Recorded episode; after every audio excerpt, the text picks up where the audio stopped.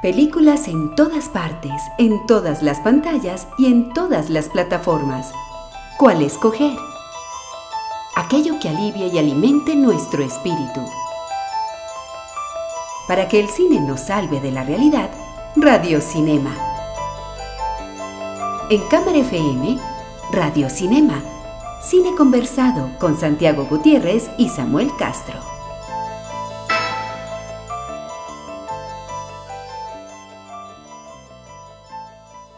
Siempre existe la dualidad cuando se va a hacer una película sobre la vida de un músico, eh, en, cómo representar el genio musical. Porque actuar el genio musical es más complicado para alguien que no tenga formación en música, pero al mismo tiempo eh, la vida de los músicos a veces se, se, presta a, tantas, a tantos excesos que alguien que no tenga herramientas actorales, pues incurre en, fácilmente en una sobreactuación o, en, el cliché. Eh, ante esa dualidad se ven todos los directores que quieren hacer biopics musicales y por eso es un subgénero tan difícil. Con el pretexto del estreno de Rocketman en las salas de cine de Latinoamérica, pues hoy vamos a hablar un poquito de esas biopics musicales, de cuáles han sido buenas, de cuáles nos han gustado y de cuáles nos marcaron eh, positivamente y lograron reflejar el genio musical que representaban. Estrenos que valen la pena, películas que deberían evitarse. Un vistazo a la cartelera local en Radio Cinema. Buenas noches Santiago. Buenas noches Samuel, ¿qué tal? Buenas noches a los oyentes que nos escuchan por los 95.9 de Cámara FM y a los que nos escucharán posteriormente en las distintas aplicaciones ya sea iTunes Podcast, eh, Spotify, Evox, Mixcloud, Soundcloud y todas las demás. Buenas noches también o buenos días para los que nos van a oír en distintas actividades. Recuerden que nos pueden escribir, hacernos sus recomendaciones, decirnos qué dijimos mal o en qué nos equivocamos o qué estamos haciendo bien eh, a través de nuestras cuentas de Twitter. La cuenta de la emisora es arroba cámara FM, la cuenta del programa es arroba FM Radio Cinema y tenemos cuentas personales. La de Santiago. San Gutiérrez J. Y la mía es arroba Samuel Escritor. Está en cartelera todavía Rocketman. La película de Dexter Fletcher que en dos horas, más o menos, en casi dos horas, eh, logra eh, transmitir la energía de uno de los músicos más importantes de, de, la, de la música pop y rock un poquito, digamos. Si, si uno asimila que el pop y el rock a veces se mezclan, o la actitud de rock a veces eh, funciona más que, que, el sonido mismo que se proyecta, eh, que es Elton John. La película es muchísimo mejor a mi modo de ver, a mi gusto, que Bohemian Rhapsody. es una comparación inevitable en estos días. Eh, es, inevitable porque, claro, son músicos, son británicos, eh, ambos, digamos, eh, vivieron el, el esplendor, digamos, en una generación pasada y no en esta actualidad, pero hay una gran diferencia, Santiago, y es que en Rocketman, cuando empieza la película, hay un avisito que dice Rocket Productions. Y ese Rocket Productions es, es la productora que armó el mismo Elton John para hacer su película. Entonces, digamos que esta es su biografía autorizada. Total. O sea, Elton John, ahora de hecho lo he visto en conciertos con Tyrone Egerton por ahí cantando eh, eh, a dúo. Él está feliz, digamos, con lo que hacía el resultado de esta película. Y en ese sentido, yo le compro la teoría a nuestra colega Fernanda Solórzano, que fue la primera que se la oí, en que esta película es una obra más de Elton John. Es decir, un performance más. Está entendida como un concierto o como un musical. Es más, la película va a salir y en dos años máximo le doy yo para que salga el musical en Broadway. Eh, porque hay unos números que están claramente pensados ya para teatro. O sea, me los imagino, el niño en un piano y alrededor empiezan a aparecer personas y, y figuras, digamos, de la familia. Y eso está muy bien, está muy bien porque al hacer eso, a mí me parece que se desprende un poco de esa sensación que yo tuve con Bohemian Rhapsody, que te la voy a decir, puedo estar completamente equivocado, pero a mí me parece que en Bohemian Rhapsody había un ajuste de cuentas. O sea, había una, esa fue mi sensación, de, de, que los otros de Queen, los otros miembros, aprovecharon la película como para decir, vea, ¿sabe qué? Esto nos pasó por, por usted, Freddy, por sus excesos y por su no sé qué, y, por, y mire, y por eso le vamos a mostrar esto a la gente. Y después va, usted le va a tocar pedirnos cacao en la película, que es como lo presentan. Sí, y, así. y me pareció que había ahí ese desquite que en Rocketman no existe. Es No, decir, claro que no, existe de otra manera. Sí, lo que pasa es que también Bohemian Rhapsody tenía la, eh, la- l- lo complejo, la complejidad de, que- de querer hacer una historia coral cuando Queen nunca fue tan uniforme en sus historias.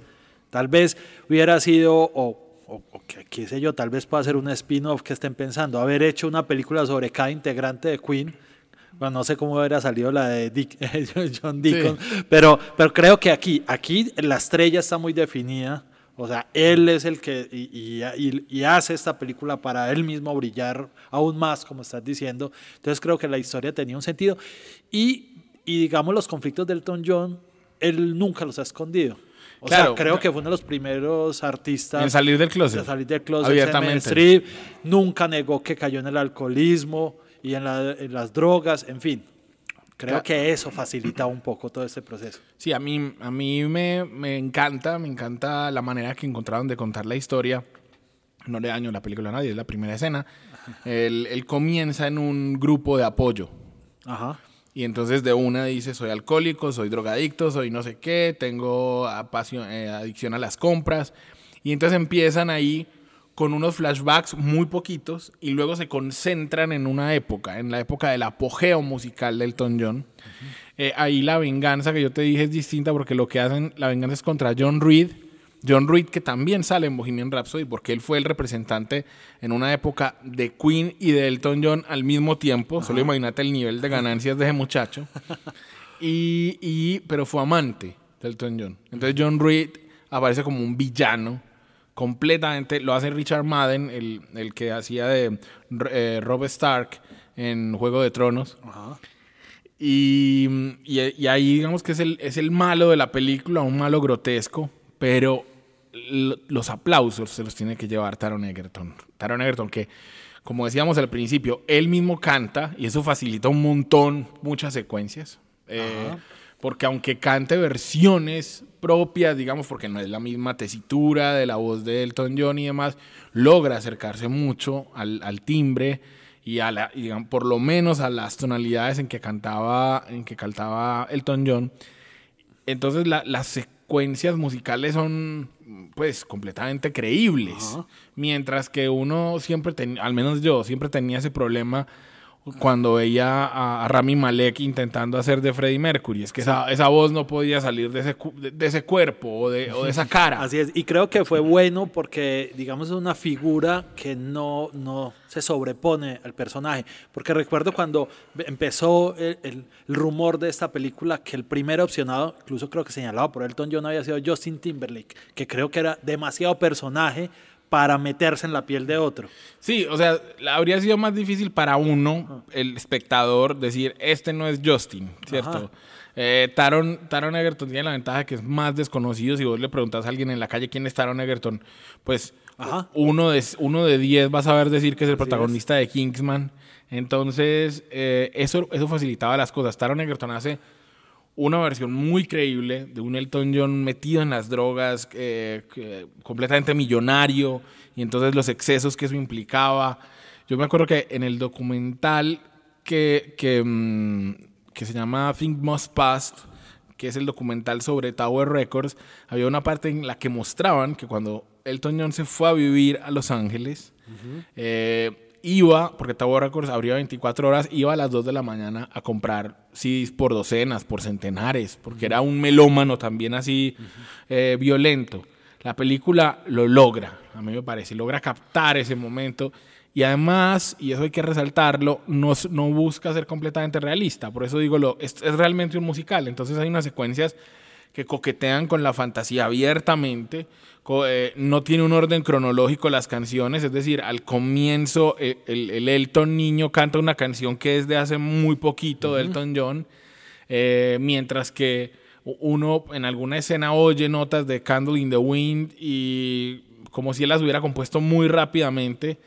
Eh, y logra además la película contar una cosa muy importante, que es la amistad de él con Bernard Tapán, con su letrista. Ajá, con Que- su dupla creativa. Exactamente, que algunos han dicho que es tan creativa y tan importante para la música británica como John Lennon y Paul McCartney. Ajá. O sea, que es de ese nivel de importancia en cuanto a la música popular que crearon juntos. Sí. Eh, Jamie Bell hace de Topán eh, y, y la película consigue que esa sea la historia de amor que se cuenta. Esa, esa, del amor que es la amistad entre ellos dos. Eh, yo les recomiendo abiertamente que la vean. A mí me pareció una, una muy buena película, muy agradable. Mm, Está, yo la repetiría. Bueno, bien, bien.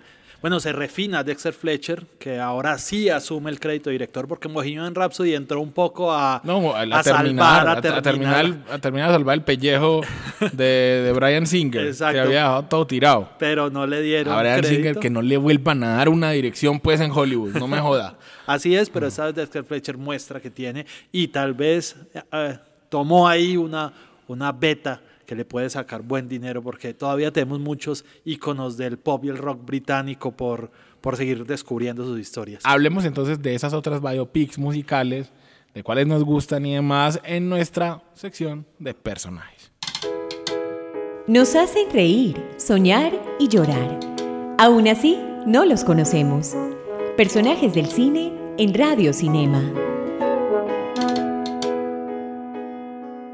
Uy, Santiago, yo, yo estoy pensando y yo me acuerdo cuando estábamos fuera de micrófonos, nos acordamos que también hemos tenido latinas, nos acordamos, o sea, habíamos hecho una listica, Sí. pero no, no, pusi- no habíamos puesto, por ejemplo, el cantante. Sí, el cantante que, o sea, respeto, sé que mucha gente la odia y muchos puristas, pero a mí me parece una versión digna esta, este experimento que, que Jennifer López como productora asumió. Lo que pasa es que yo te voy a decir por qué es digna, te- te- lo que yo creo. Eh, no tanto por la película, sino porque el músico encargado de encarnar al cantante, no- que era Marc Anthony, no solo se parecía físicamente a Héctor Lavoe, sino que además tiene una voz que le, que le puede le competir. permite. Sí, como siempre en, en las biopics, alguna vez que hablamos aquí, y las musicales eh, caen en, en el dilema de qué cuento al final. Cuando, cuando quiero abarcar toda la vida, eh, se termina siendo un, un recuento un poco descoordinado. A veces se decide una etapa en particular, o a veces eh, un momento de la historia. Cuando se logra narrar el personaje en un momento de la historia, me parece que son las biopics que tienen más impacto, aunque las ha habido pues muy eh, triunfadoras. Por ejemplo, si usted es un asiduo de Cineclub Samuel, sabe que la, el biopic musical más presentado es The Doors de Oliver Stone, con Val Kilmer. Que que a mí, a mí, viéndolo en retrospectiva, cada vez me gusta menos. Cada vez me parece una película más fallida Sí. de Oliver Stone. Sí. Eh, yo sé que tuvo su época, yo sé que a la, a la gente le gusta mucho, pero a- ayudaba mucho el hecho de que Val Kilmer se pareciera tanto. Sí, claro, a a- Morrison. hasta generó, digamos, una confusión. No, muchas el- veces. Yo he visto enciclopedias popular. en las Sí. que ponen la foto de Val Kilmer poniéndola de Jim Morrison. Así es, hay, hay, digamos un Val Kilmer muy entregado al papel en este. Sí, en este- pero, pero no, por ejemplo, te voy a decir, a mí de bio, yéndonos a lo que hablamos de Rocketman, a mí me gustan más las biopics que no intentan contar toda la vida, sino una parte de la Sí, vida, o o, las- se concentran en O las que hacen propuestas. A mí, por ejemplo, mm, uno de los biopics que más me gusta, aún el De las día de hoy, sí, musicales, es la de Milos Forman, Amadeus, porque eh, toma un personaje que conocemos por muchos años, pero hace una propuesta que uno dije, sí, podría haber sido así realmente. Exacto, claro. eh, eh, para los que no han visto Amadeus de Milos Forman o de Milos Forman, eh, digamos que primero es una película imprescindible, es una película que ganó el premio Oscar de la Academia a mejor película, pero no es imprescindible por eso, es imprescindible porque Milos Forman le mete todo a esa película. Eh, si, si Mozart es el músico clásico por excelencia y el genio musical, es que eso es realmente lo que quiere contar Milos Forman el, la, la incomprensión del genio. Cuando él, para contarle a los oyentes, cuando él concentra el relato en la visión eh, que tiene Antonio Salieri, y desde el punto de vista de Salieri, que es como el enemigo musical de Mozart, se cuenta la historia. Y Salieri, que fue un compositor completamente muy respetado en su época y hoy en día muy valorado también. Sí. Pero cuando él, él le pone a F. Murray Abraham a decir, pues pucha, es que este man que es un irresponsable, que es un mujeriego, que se ríe como un tonto, es un genio y yo no lo soy, porque a él las cosas parece que se las dictara Dios y le llegaran a la cabeza. Esa es realmente el, el quid de la película y, y- y lo cuenta fantásticamente Milos Forman. Yo realmente cada vez que la veo la, la disfruto de, de maneras distintas. En unas la fotografía, en otras la ambientación, en otras la propuesta de, de las actuaciones. A mí me gusta mucho esa película, Santiago. Sí, sí, creo que es un biopic porque, digamos, hace una propuesta. Bueno, ahora bien, es de un personaje que ha pasado tanto tiempo, uno puede hacer una propuesta más profunda. Pues ahora si hacen una, pues, do- donde se documenta todo, si hacen biopic de un artista contemporáneo, es más difícil porque la gente se va a salir de, de la realidad, de lo que sucedieron. Completamente, yo de acuerdo con eso. Roger Ebert eh, decía, por ejemplo, de Amadeus, que a él le impresionó que es que los, los norteamericanos no son amantes de la música clásica. O sea, las masas, la Sí. gente culta en Nueva York, Chicago, sí, pero las masas no. Pero adoraron a Amadeus. Y adoraron a Amadeus porque precisamente era casi que la película lograba decir, es que Amadeus, un genio Era una estrella pop. era una estrella Sí. pop, exactamente. Era Como eso, eh, como las de hoy, con caprichos, con no sé qué. Eh, es. eso, eh, eso hizo más por la figura de Mozart que quién sabe cuántas disquisiciones teóricas. Y ese es el, el gran valor de la película. A mí, Santiago, me gusta, por ejemplo, también eh, La Vie en Rose. En, Oh, en otro extremo, o sea, es. este es el extremo sufrimiento. O sea, todos los sufrimientos de, de, de el ruiseñor de París, de la pobre Edith Piaf, eh, se los ponen a Marion Cotillard. To- todos, o sea, que la violan, que la no sé qué, que sufre, que la maltratan, que pierde al marido. Eh, es, es un sufrimiento completo, pero Marion Cotillard se mete también. Es que la- ahí mira, esa es otra. no, en, en, en cine, nosotros, en este programa, lo que ha quedado claro a los oyentes que nos han escuchado mucho es que no hay reglas absolutas. Marion Cotillard no canta, No, y, y menos como Edith Piaf. Hace, pero hace una fonomímica muy buena, digamos, en la película. Sí, y hay una interpretación y un maquillaje que le hacen a ella. O sea, hay una interpretación realmente grande. Ella al final se llevaría el Oscar. Ha habido varios casos que se, que se han llevado al Oscar. Pues de los más recientes recuerdo, por ejemplo, Walk the Line se lo llevó fue Reese Witherspoon por John, John Carter, pero realmente es una película sobre la vida, una etapa en la vida. Aquí esta es un biopic sobre una etapa en la De vida Johnny de Johnny Cash. Cash, donde Joaquín Phoenix también hace, digamos, un Johnny Cash digno porque a mí físicamente no se me parecía tanto, pero él logra volverse creíble. ¿Qué ten- vamos-. Santiago, te propongo, antes de terminar, que mi- me- nos metamos a la videoteca de Radio Cinema y miremos otras biopics musicales que nos parezcan interesantes. Nunca serán clásicos, pero tienen algo que las hace inolvidables. La videoteca de Radio Cinema. Yo le tengo una, Santiago, una no muy, no muy popular, no muy conocida, pero que a mí me gustó.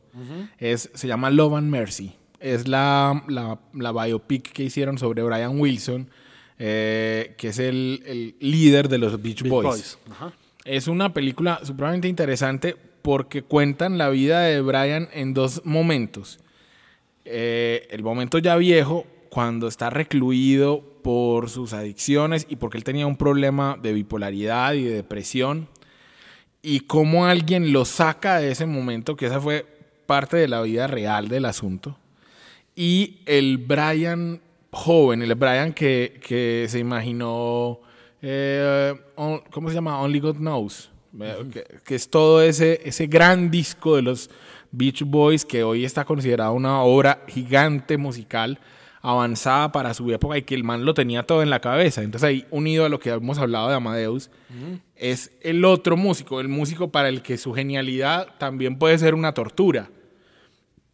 porque nadie lo comprende, porque él no necesariamente sabe cómo lograr que esos sonidos que oye en su cabeza sean realidad. Eh, esa película em, que dirige Bill Pollard está por ahí en plataformas, yo creo que la vi en HBO, pero no estoy seguro. Búsquenla, los que sean fanáticos de Beach Boys, porque van a entender em, por ejemplo, cómo la psicosis de Brian Wilson empezó a afectar su carrera eh, y cómo una persona se aprovechó de eso, un terapista se aprovechó de eso y más o menos le sacaba plata y le sacaba los derechos de, a, Brian Wilson hasta que en un descuido una mujer interviene y, logra sacarlo de, ese encierro en el que lo tenían. ¿Cuál más te ocurre a vos, por ejemplo, Rey? A mí me, bueno, Rey obviamente le dio el Oscar a le dio el Oscar a Jamie Foxx y también eh, eh, me gusta también esta de Angela Bassett sobre Tina Turner. Sí. Me parece que es un biopic. Me gusta la de Clint Eastwood que con la sobre eh, Bird, sobre Charlie Parker, el saxofonista, para ir, digamos, a otros instrumentos. Y estaba pensando que no fueran cantantes. También recomendaría la biblioteca porque me gusta, porque además nos dio a conocer un muy buen actor contemporáneo que es Shine que es eh, donde conocimos a Geoffrey Rush, realmente en este lado del mundo, porque habla sobre la vida del pianista David Helfgott. Eh, esta película la he discutido con pianistas y me dicen que las escenas son exageradas a veces, pero me parece que dramáticamente es lo que se necesita para, digamos, para que quienes no tocamos el piano podamos entender un poco. Y me parece que eh, había un personaje muy característico, pero creo que es un biopic de un personaje no tan conocido, que se dio a conocer con la película. Estoy seguro que em, de 10 personas, 7 conocieron a este pianista por la película, sino más, a diferencia de los otros casos que estamos hablando, que eran personas ya establecidos. Y vamos a terminar, como cosa rara, Santiago, con una noticia de una biopic musical. James Rhodes, no sé si vos has oído hablar de él, es este pianista que contó en un libro cómo lo habían violado de niño y cómo eso había sido muy duro para él y, cuando grande entonces lo confesó y, por eso lograron sacar de un colegio a, unas personas, digamos. James Rhodes, que ese libro fue un exitazo, pues ese libro se va a trasladar ahora, se va a trasladar ahora al cine y han anunciado que Andrew Garfield va a ser de James Rhodes. Eh, entonces, y, se parece. Y se parece. Es, un, es, un, buen cast. Es un buen cast. Entonces, físicamente. las biopics van a seguir existiendo. Van, a seguir, sí. Seguramente usted está diciendo uh, que, que, aquí la lista que, que se nos quedó fue grandísima. Simplemente. Sí, alcanzamos a hablar de. No hablamos ni de La Bamba, ni de Behind the Candelabra, ni de, I'm Not There, que es esa, esa extraña biopic musical de, Bob Dylan, que es otra propuesta que merece un programa porque es, es un, un, mismo músico hecho por distintos actores en distintas etapas de su vida. O ni el maravilloso Sid Vicious de, de Gary de Nancy, De Nancy, o del cantante de, ¿cómo se llama? De mm, Joy Division, en Control, es que se llama la película. Sobre, sí, sí nos se nos quedan muchos, pero el tiempo, el tiempo se acaba y ya vendrán otros programas. Los vamos a dejar con una canción. Con música tenía que ser pues claro, más que nunca. Pero precisamente Santiago con la versión de Your Song que canta Taron Egerton para la banda sonora de Rocketman. Y con esta canción nos despedimos y los esperamos en ocho días en Radio Cinema. It's a little bit funny This feeling inside I'm not one of those who can easily hide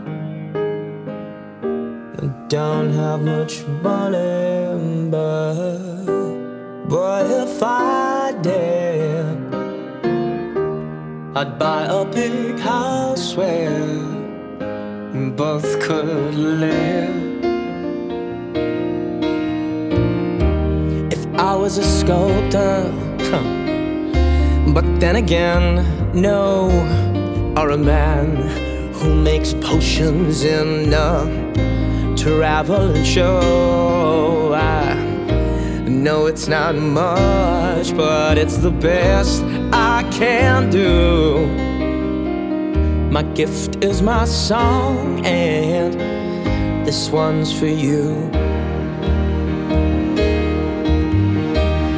And you can tell everybody this is your song.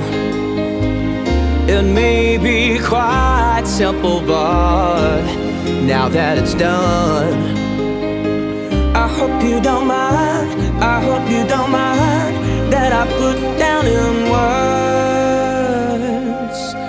how wonderful life is while you're